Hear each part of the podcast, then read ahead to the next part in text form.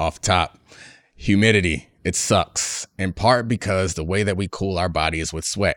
The sweat alone doesn't cool us. It is the act of evaporating the sweat off of your skin that cools you. And so when the air is full of moisture, you can't evaporate the sweat and you can't get cool. Play the music.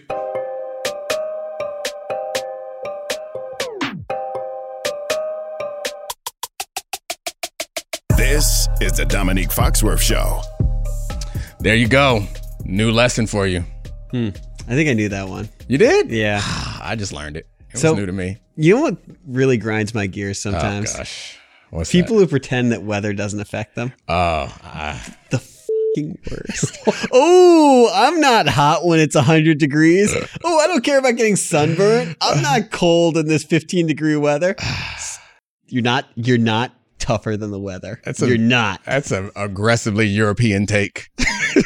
You're mad at other people who are not nearly as affected by the sun No, as no, you. no, no, That's no. it. That's it. It's a, No, no, no, no, an no, aggressively no, European no, no, take. No, no, I promise you that you were on a sideline of a football field once where there was a lineman not wearing sleeves, and you were like, "Look Ah, at this dumb motherfucker! true. Why are you not wearing sleeves? You know you're cold." That's fair. Those I never understood those people. That was ridiculous. It was like some mental toughness thing. Whatever. Yeah. Put on a shirt. Yeah, exactly.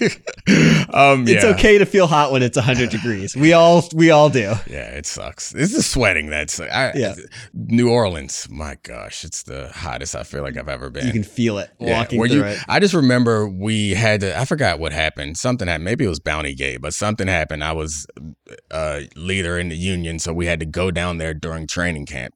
And I got off of a plane. It was one of those planes that you get off right on the tarmac, and it felt like I was walking through like soup. Yeah. Just the air was so thick that I was like, "How do people work in these conditions?" It's the first time I went to New Orleans was in July Ugh. after I think I was like going into my junior year of college, and I was just so sweaty and drunk. Yeah. So sweaty and drunk. Disgusting.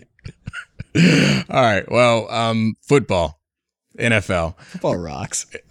Does it? I mean, I It's a terrible intro to what we're about to talk about. no, it's not. I mean, it, it's fun. It's great. I enjoy it. The season's about to start. But before we get into the season, I, it just came to my attention. Just looking around, getting ready for all this, I noticed that it feels like we've had more serious injuries in the preseason than we're used to. And I'm not sure that that's true, but we've certainly had more stoppages Yeah. of games, just like the complete, like, we're not going to continue. This happened twice this preseason, which I can't remember it happening before. Like, I looked up until 2020, I didn't see anything up until 2020. I didn't look before that, but I can't imagine that if it happened once, it did, that it happened uh, multiple times. So it's just absurd. And then I was thinking, this is a reaction to Damar Hamlin. Yeah. It's like now it's on the table that we can cancel games. So there's a lot of things about this that's interesting to me. We always felt shitty about this as players. Right. And the league and the coaches now frame this as uh, we can't ask our guys to go back out there and play. Yes, you will. you, we didn't last year, Damar Hamlin, because his heart stopped. Right. Um, I don't know what the protocol will be going forward, but I can't imagine that we're going to have games canceled every time someone is carded off. And I feel so insensitive saying that, but uh, the show has continued to go on, and I think the the most concerning thing about this is as we try to make this game safer.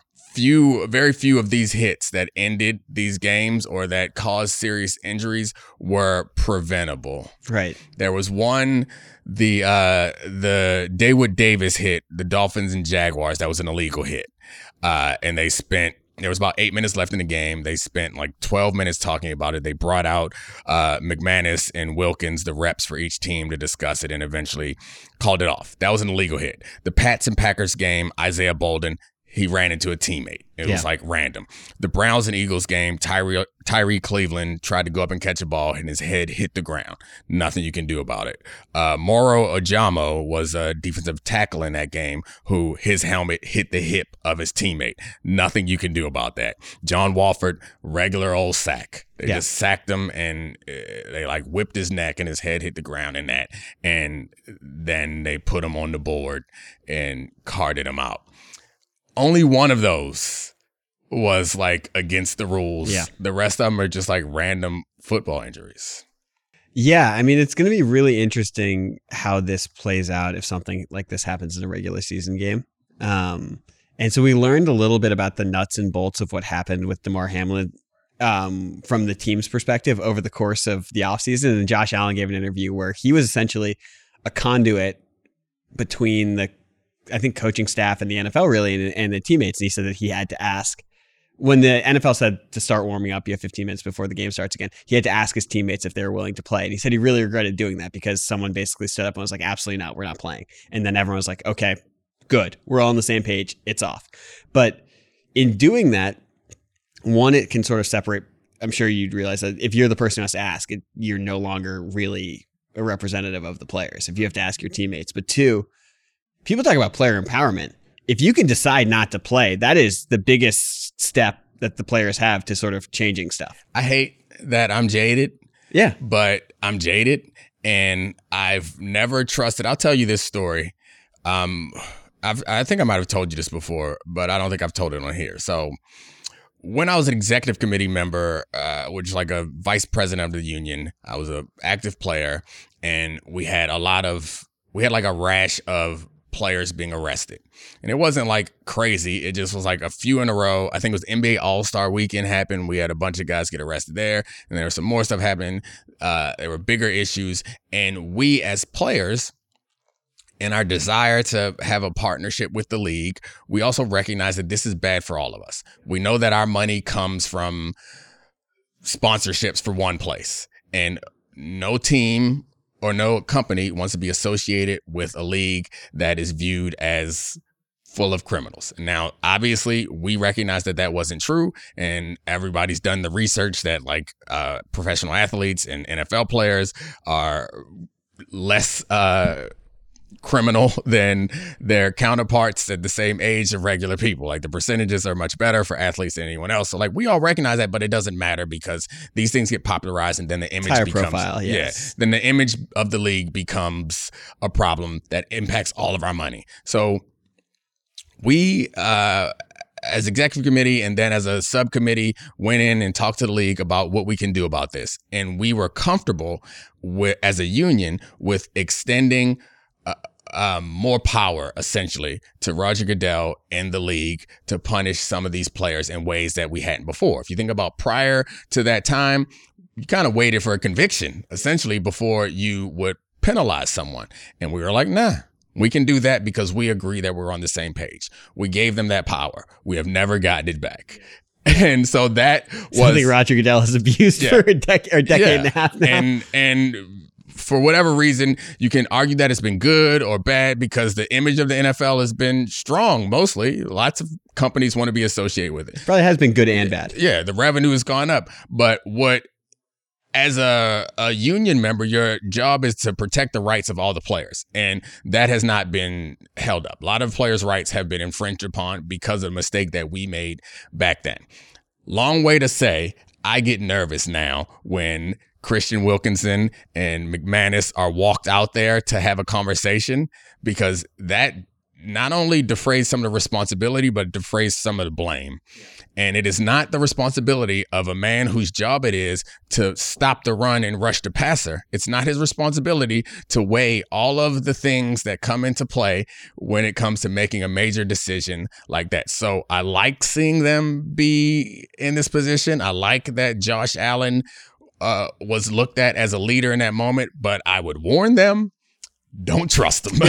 And that's what part one of the things that Josh Allen said. Is he was like, it was really regrettable to even do that in the first place. Um, but my question to you is, I you, I don't know if you've told this story in the podcast, but something you said before is like you realized, um, essentially you were a football commodity when you were at a practice at a higher level. I don't remember if it was college, Yeah, the it was college. and it's just someone gets injured and it's just move it, move 15 yards and start running. You know, Yeah, Go we on. had, we had a receiver who couldn't was like momentary paralyzed in practice. We moved the drill down while a helicopter came and picked him up, and we continued to practice.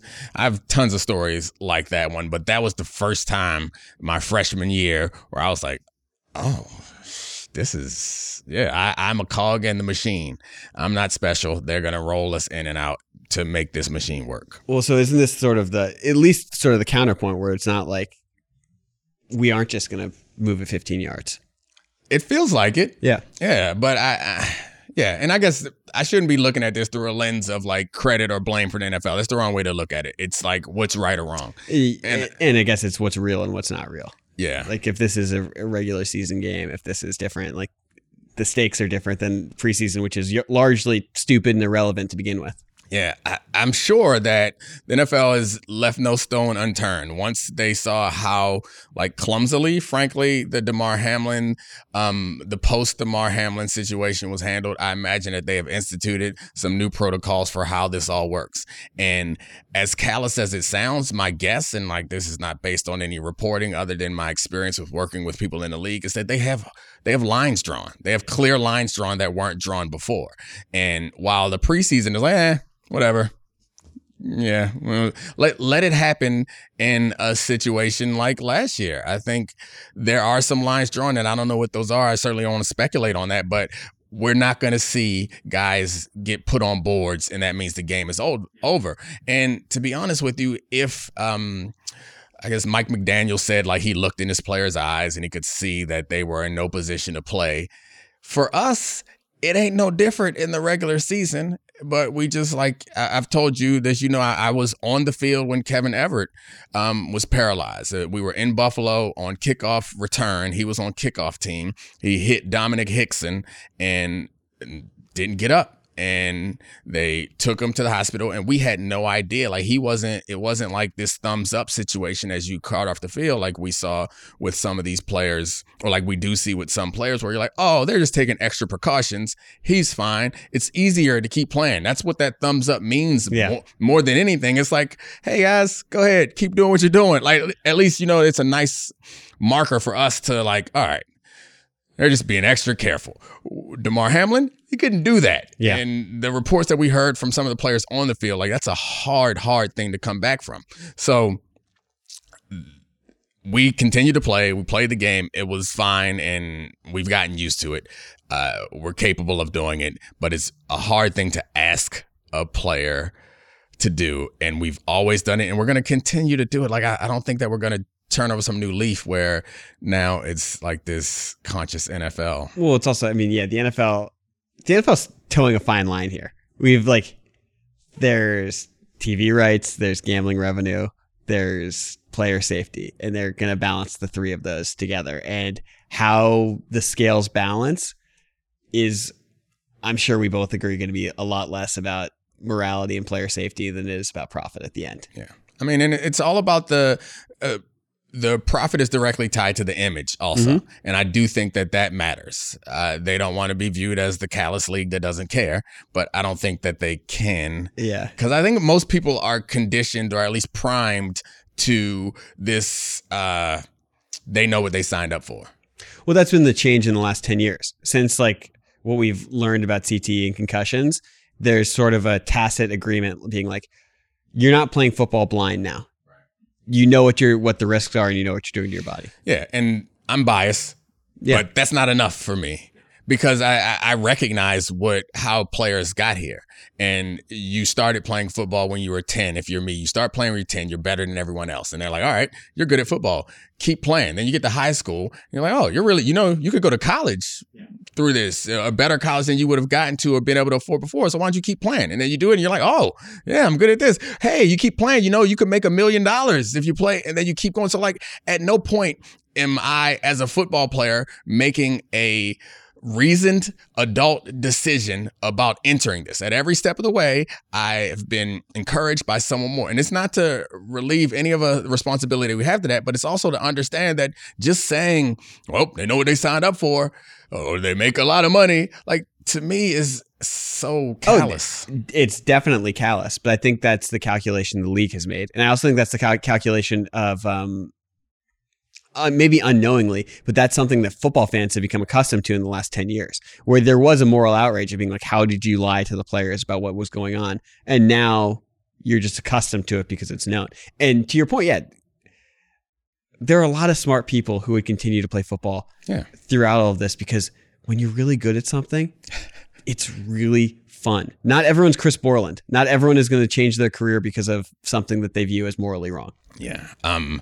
Yeah. And I, I mean, I guess I'm a fan too, so it Yeah. feels like I'm being Football rocks. That's Yeah. how we started this. I feel like still it- rules. I don't know. I feel like I it, I sometimes come off as like judgmental when it comes to this stuff, particularly when it comes to the fans because they are insensitive. And I remember after Mar Hamlin, that was a, a big thing that I like the next day on Get Up. It just was happened that I was on, and that was the big thing that frustrated me was the outpouring of love from fans and stuff. Kind of annoyed me, yeah. not because it was wrong, but because like I don't really give a shit. you know, like it, it's, it, I don't know, and it, it's, it's, um, my bias is certainly showing, and I recognize that, but I can't pretend like it's not there.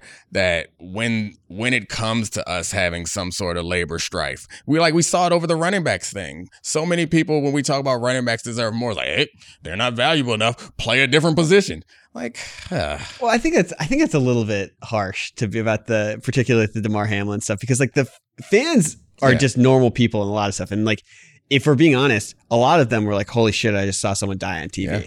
and so like regardless of how they think about football in the larger macro sense, in that moment they were just like.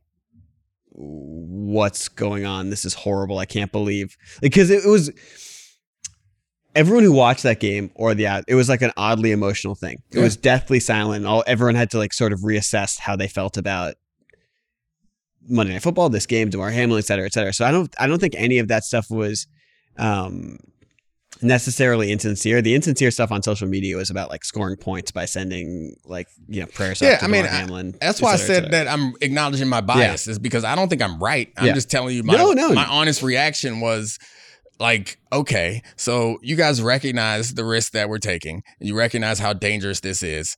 And this is again all based in my bias and PA experiences. Like, so then next time we have a work stoppage, don't tell us to shut up and play. this That's is this is where I where I fall on this because I'm from the fan side of it, and this is where fans often get looked at as pro management.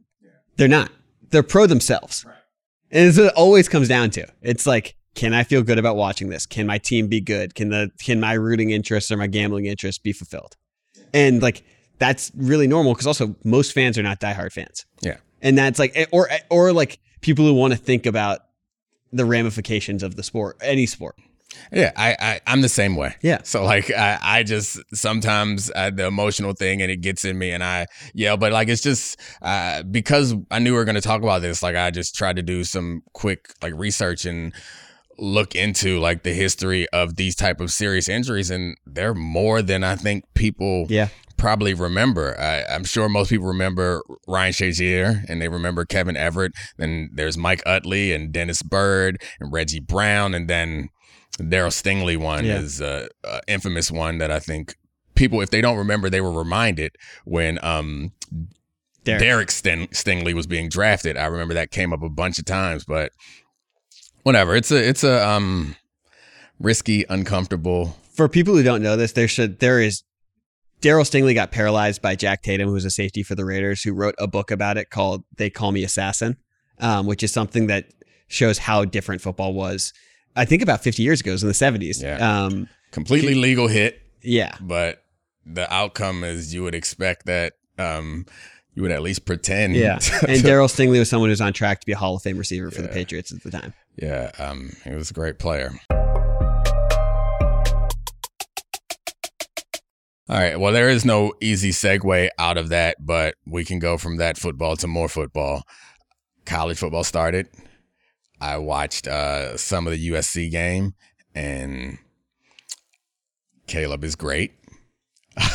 I saw in that game he had four touchdown passes, like 270, but it was 11 yards an attempt, which Yeah. is outrageous. He had that one like highlight play. So I saw that he he injured or like he did something to his hand and he's like shaking it out. The next play, he can't catch the snap, so it fumbles behind him and he runs back and picks it up and just launches a blind bomb for a deep touchdown. And yeah, uh, just please don't get hurt. Don't get hurt. And one of my favorite things about that play, people there were you saw all the stuff online. Ooh, Caleb Williams is a problem for things like that, stupid tweets. But the, the receiver was so open because of the broken play, because of the fumble. There were actually two receivers down there and no defensive backs. wide wide open.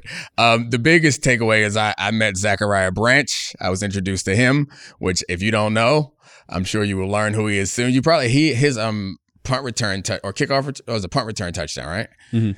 Uh, or was it kickoff? Anyway, he had a return touchdown that I'm sure you saw on on Twitter if you were around because he was killing it. But then when I went back and watched the game, he just looks so amazing. A true freshman Yeah. wide receiver, number one for USC. He is a future first round pick. I think I heard him comp to DeSean Jackson. I was about to say, looks was like, exactly like Deshaun That's Jackson it, the, the, field. number one. Yeah. He just it is so incredible. He like he has a, a patience and awareness that you don't recognize in any players, but a true freshman just to be he was a part of a uh, think a state championship 100 team, so he's fast as hell too, or uh relay team. He's fast as hell too. Yeah, that that dude, uh, to use the parlance of corny internet people, is a problem. I love it. Um, yeah, but that was, that was a big takeaway from this weekend. Notre Dame blew out um, Navy. Nobody really cares. Notre Dame's gonna be highly ranked, and then Yeah, Sam Hartman's then- like 35 years old playing quarterback for them. then they're gonna um, get blown out in the playoffs as they do. Uh, that's the case. But next week is when football uh, really starts. Are there teams or players that you're really excited about? there are a few things I'm excited about, well, which I'll pitch you on. And there, I'm look, I've got SEC bias. Yeah, you're, It's- you're a Vandy guy, yeah. which I mean, you guys are technically in the Uh, SEC. I mean, look, we're the doormat. We're not a real SEC team. you beat Hawaii this week. Look- nice job. clean as hell. Um, but no, I mean, this guy probably is going to not have a good year, but he can throw the ball really far. And that's Joe Milton at Tennessee. He's the first thing. So, Joe Milton, huge recruit, went to Michigan. They gave him the job. He couldn't hit the broadside of the barn. He transferred to Tennessee. Hendon Hooker beat him out. Hendon Hooker gets hurt. He plays decently last year. He's 6'5, 240, and he can throw the ball 90 yards. Um, and just imagining him in that offense that pretty much just runs all nines, if he can figure it out a little bit. And by the way, this is not joking that he can throw the ball 90 yards. Yeah. He can actually throw a football 90 yards. There's about nothing, there's about no like projectile that he can't launch in a way Yeah. that's going to be entertaining. I've seen I've seen it and it it looks like a punt. It's Yeah. so high and deep. The um it's, he's gonna go in the first round next year, no matter what he does, right? Well, like gonna- what's gonna happen. If he has like a pretty good year, he's going to go in the first round and he's going to go high. We've talked about this, and this Yeah. is the this we can put this on the board of of my common sayings is uh just about the closed ecosystem of the NFL. When there is something that happens, the copycat league nature of it, it just becomes an epidemic. Mhm. And Joe Milton sounds like he's going to be the a, a top ten pick because of Josh Allen. It, I think it's Josh Allen and Justin Herbert because I think Yeah. Justin Herbert went below Tua Right. because there was still the concept of like longer term success in college, processing accuracy. Tua has to go ahead of him. yeah, Herbert, Allen, um, who else? I, I mean, I guess. I mean, Anthony Richardson just Yeah, went well, in the right. top five because of it. I, I guess I was thinking of examples that led to this this evolution or this mutation where there were people who actually had success. I think that Herbert's had success based on and his evaluation was based on tools. And it felt like we went to a place where they're like all right find me the biggest toolsiest guy. That wasn't always the case. I think I actually think that uh, Mahomes is part of this too, yeah. And I think he was toolsy. he was underdrafted.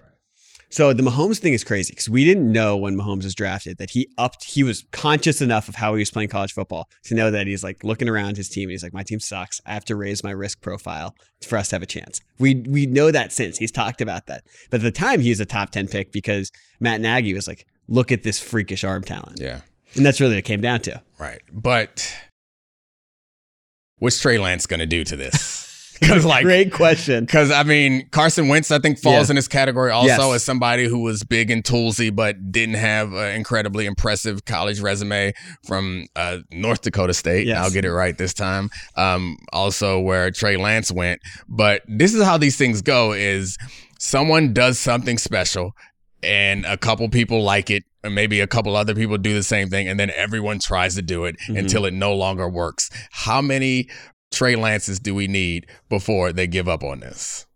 I mean, it's Richardson and Milton are going to change it significantly. Yeah. Do you think Richardson uh, gets?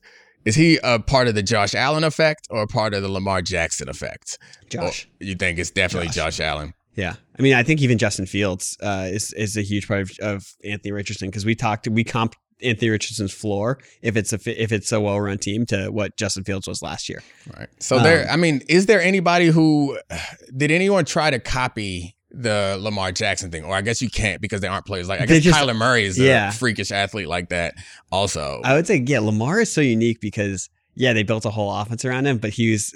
I mean, you had this when you had this when you said you played against RG three, where you're like, it's a high school offense. We can't, we still can't stop him. It doesn't matter. And Lamar is like that. He's one of one because the fact of the matter is like he's the best athlete on the field pretty much every NFL game he's in. Yeah, the weird thing about Lamar was he didn't run. He wrote he ran a more pro style offense in college Yeah. than he did initially in NFL. We're all excited to see what he does uh, now that they've gone back to the future, I Yeah. guess, and they're gonna give him a pro style offense. But yeah, I, I don't know. I just been thinking a lot about that, particularly with quarterbacks. It happens in other positions, but you can look back and say that. I think Josh Allen is directly responsible for Trey Lance getting all that money. I think. I mean, I think you can look at this quarterback class, and you have it with all of them. Um, with the one, this is supposed to be a great upcoming draft class, um, and Caleb is the one who's supposed to be the first one in the Mahomes generation who's playing in a different way. Yeah. Um, But Caleb, I guess Caleb for me, he's always gonna go Yeah. high. of course, of course, yeah. He, I guess I was thinking about the people like Richardson is the perfect example. Richard, well, He doesn't go high in Look any at- draft. look at okay. Say Joe Milton goes in the first round because of this. Say Quinn Ewers at Texas. Texas is going to be favored in every game this year except for against Alabama, or at least that's the way it's looking now on on betting apps. And Quinn Ewers is someone who's 6'2", probably skinny, but he has an electric and whippy arm. If he has a good year, people are going to talk about the fact that just ball placement, arm talent, he needs to be go at the top of the draft because he can do things other guys can't. And will he be Zach Wilson? Maybe. Will he be really good? Maybe. that was the name that I was thinking of. Yeah. Zach Wilson is definitely uh, a Mahomesian disciple. Mhm. Like he is a part of the Mahomes effect. Yeah. and it hurt the Jets. So I don't know what the future is for any of this, but I guess that there will come a time when we cycle back away from the toolsy guys and go back to like who produced. And I wonder, I guess that's the thing is like if Anthony Richardson falls off and then one more guy falls off, then we have a track record. Well, Unless there's a couple guys who succeed. well, the, the thing is, it's like if Anthony Richardson's good and Bryce Young and Kyler Murray are too small. Sorry, sorry, future Russell Wilsons, but we're going to be looking for the six six two forty guy. the funny thing about all this is, and this goes back to like the the the uh my little thought that I think deserves to to be uh held on to about the closed ecosystem of the NFL is we accept that some of these things are fact because they prove out to be true, but they only prove out to be true because this is not a true survival of the fittest business environment. Like it's a closed ecosystem with 32 teams that will succeed no matter what. So there's only 32 chances, and there are only so many quarterbacks brought into the league every year. If all of the teams believe that this is the way to build the quarterback, and then two of them have success, we're like, oh, well, that's the way to do it. When in actuality, it doesn't mean that that's the way to do it. That's the way that you guys decided to to make it work. And if there was a which is why all the great innovation in football happens in college because there's a different situation where there are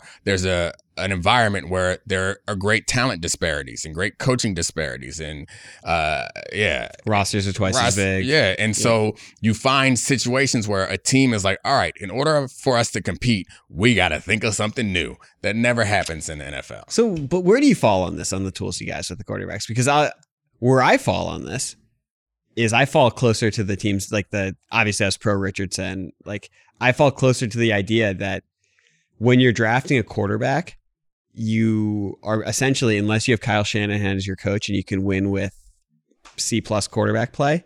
You need to have someone who has a rare set of skills that can actually win you foot, like win you high leverage football games and your chances of doing that go up immensely if you draft someone with those tools. you know where I sit on this If you're good, you're good. yeah well no um it's about the organization I hate it but it's true And so, I mean, that's what I think is like, there are so few of these guys that are just special. Yeah. I think more often than not, if you have a special skill and you have a coach that can build around that special skill and you have talent that accentuates that special skill, you're more likely to succeed. So if I am choosing um, a guy who doesn't have a special skill but has a track record of success versus a guy who has a special skill and my roster is the same either way, I go with the guy with the special skill because then it gives you something that you can do. Something and I mean that's how I've always felt about running ability. It's less of I'm less of an outlier now, but I just from playing in the league, the few times when we played against somebody like back in my youth, uh, we didn't have as many athletic quarterbacks.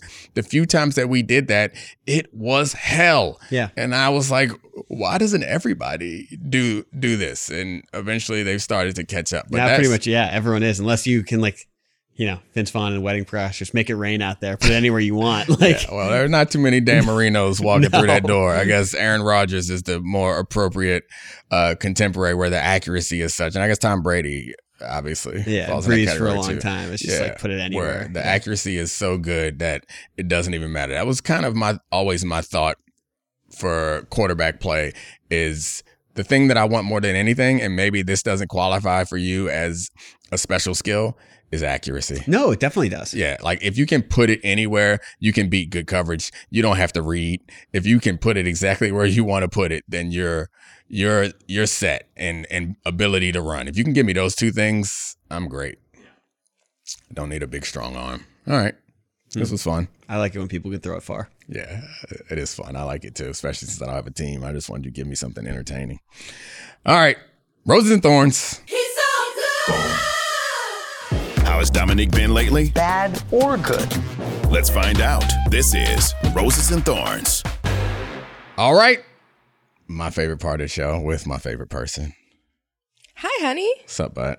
So, uh, this is Roses like and Thorns. the last of its kind, right? Which I think is maybe a oh, good yeah. thing. Maybe we've run our course, but we're gonna. Yeah, Roses and Thorns is uh, no longer going to be on Monday. We're going to push it to the end of the week, uh, and or maybe we have more things to talk about. We are. So yeah, I think the last couple we we both agreed the last couple episodes were not, or the last I couple. I don't know if I of, agree. I okay. might disagree. Well, either way, I think it is. So we. I've tried to professionalize it a little bit more, and I sent you a show doc with a bunch of articles. He of sent me about. it this morning, by the way, at nine a.m. I did it last night. I know. Which, no, I know. I respect your work ethic. Um, but I'm just saying, like, I was like, oh shoot, I gotta, I gotta get prepared. Oh don't man, and, and I had some stuff I had to do too.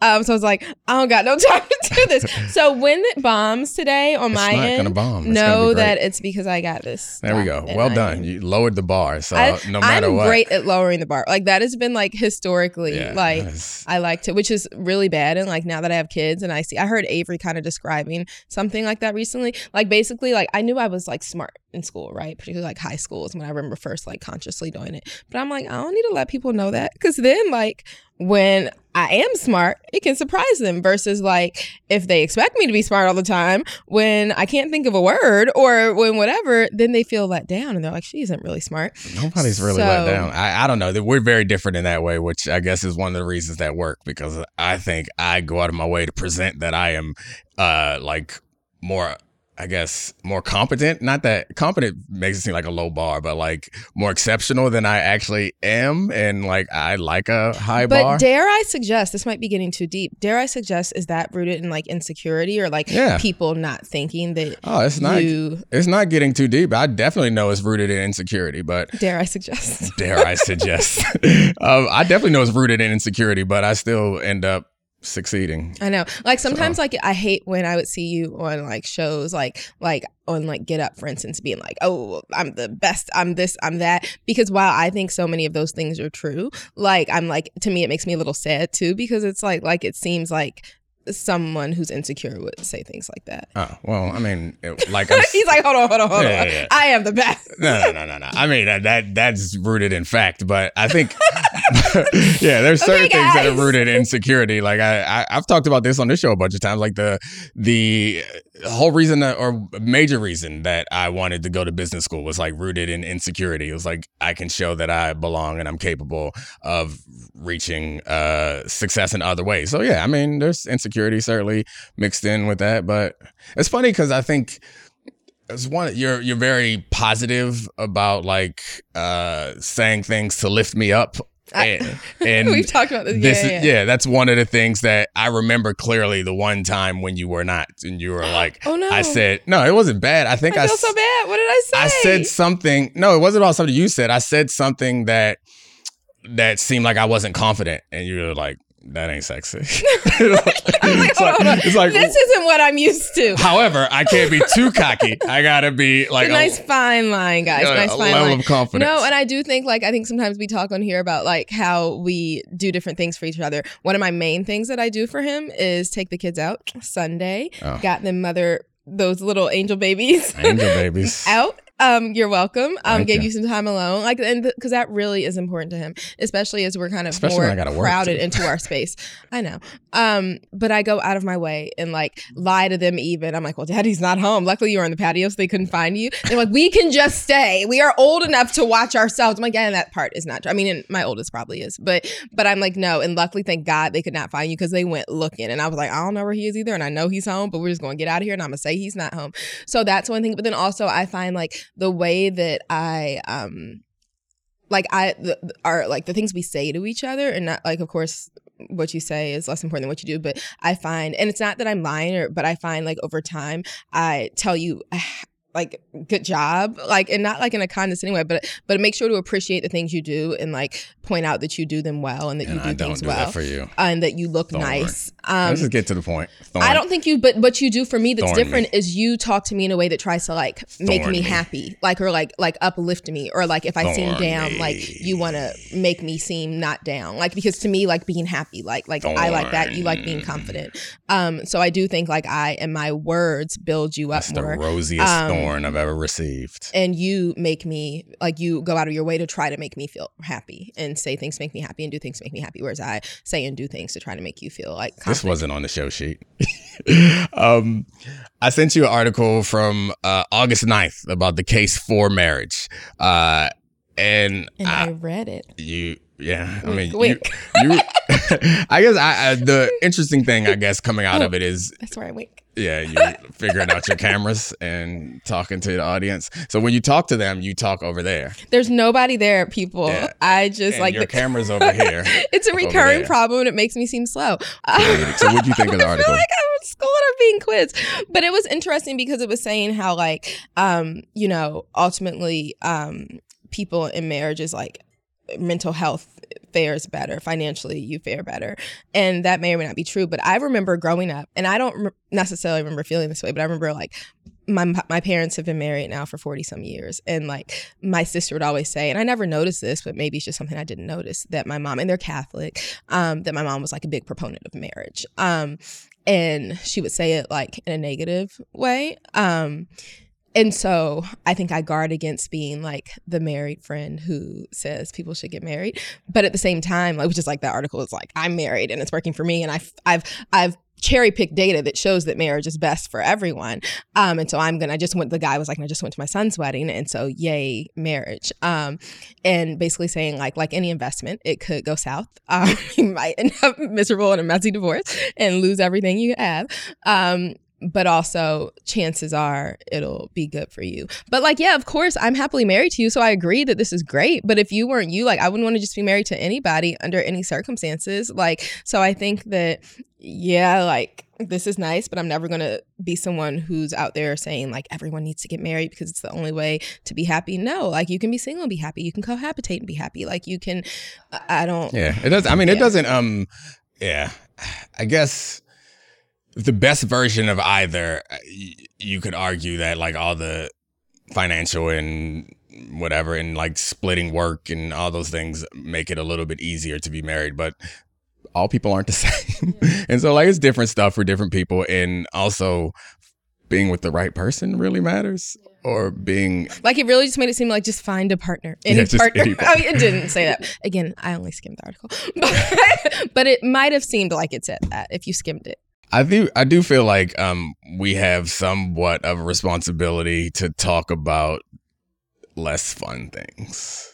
So the um, Dollar General shooting in Jacksonville was a racially motivated hate crime. A white guy uh, put on a bulletproof vest and grabbed a handgun and an AR-15 or assault rifle. I don't know if it's AR-15, assault rifle that he legally obtained, despite the fact that he uh, had um, mental health concerns in the past. He still legally obtained these weapons and went to a Dollar General and killed three black people uh, because of writings that they found that he had and also swastikas on his gun and whatnot. And then killed himself. Yeah, yeah. Then he killed himself. Determined that it was racially motivated.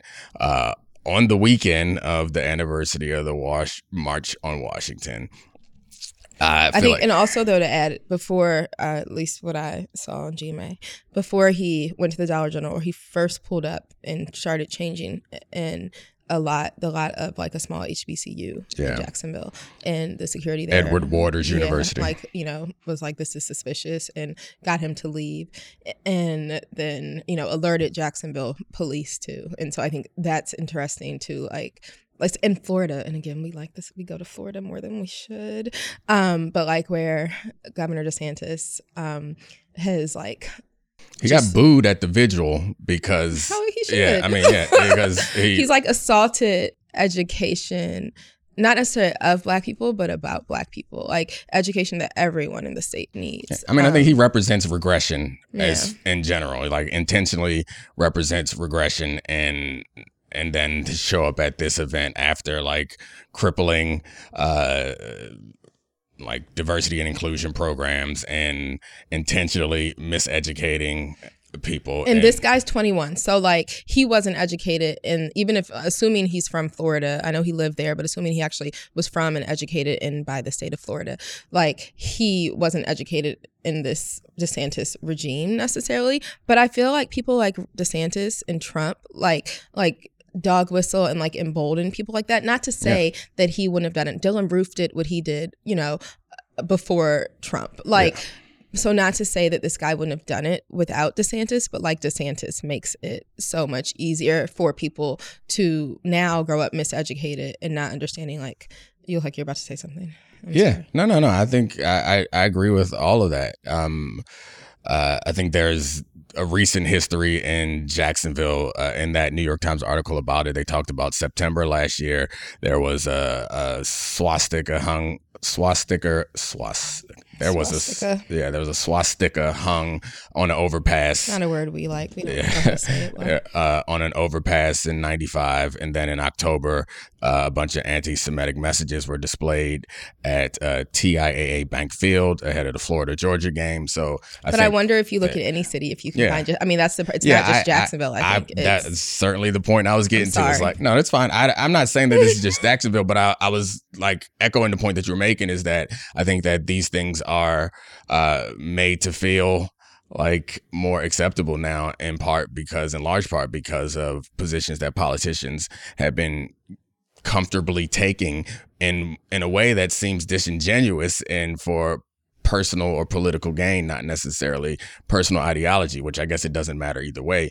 But the the final thing that kind of always pops up when there are like these racially motivated things from people who are like not financially like well off it just is it always blows my mind to think that somehow they've been convinced that black people are the problem. So like he's uh, i can't imagine that he's happy with his life that uh, and there hasn't been much about him which i think is by design because people don't want to give a lot of attention to these killers. But if you are a 21 year old and you so young. Yeah. Like what has gone wrong already in your life that you were this hate filled yeah. um and anyway sorry. No no that's fine. I i think that's perfect because uh, that you're so hate filled that you that you would take your own life and yeah. other people's. Like and it might be somewhat tied to like gun laws or also somewhat tied to mental health stuff but it's not an isolated incident. And the thing that that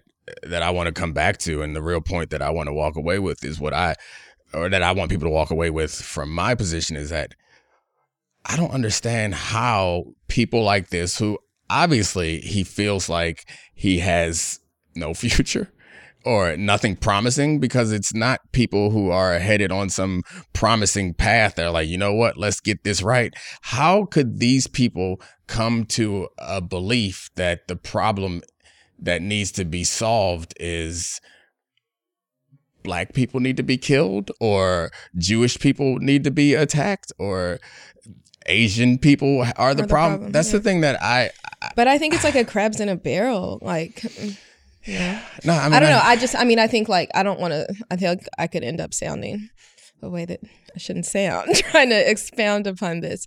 But I think so often like when you don't have anything, you look at like who do I think should uh, have less than me and why don't they and i hate them because they don't like um yeah, no that makes sense. I, I guess it makes sense you look around and jacksonville is a relatively black place and i imagine growing up in jacksonville in a situation that you're not happy with and you look around and you see other people around you that you can be easily pointed at hey that's the problem. But yeah it's it's sad and i think the the most frustrating and disappointing thing about all of this is like it doesn't feel like an aberration and it doesn't feel like there's a path towards addressing any of this and it just is like especially when you are letting people get guns so easily. Not that that would stop it entirely, but a state in which you're letting people get guns so easily, you are reducing their access to information, like very intentionally, about like the historical roots of some of these problems.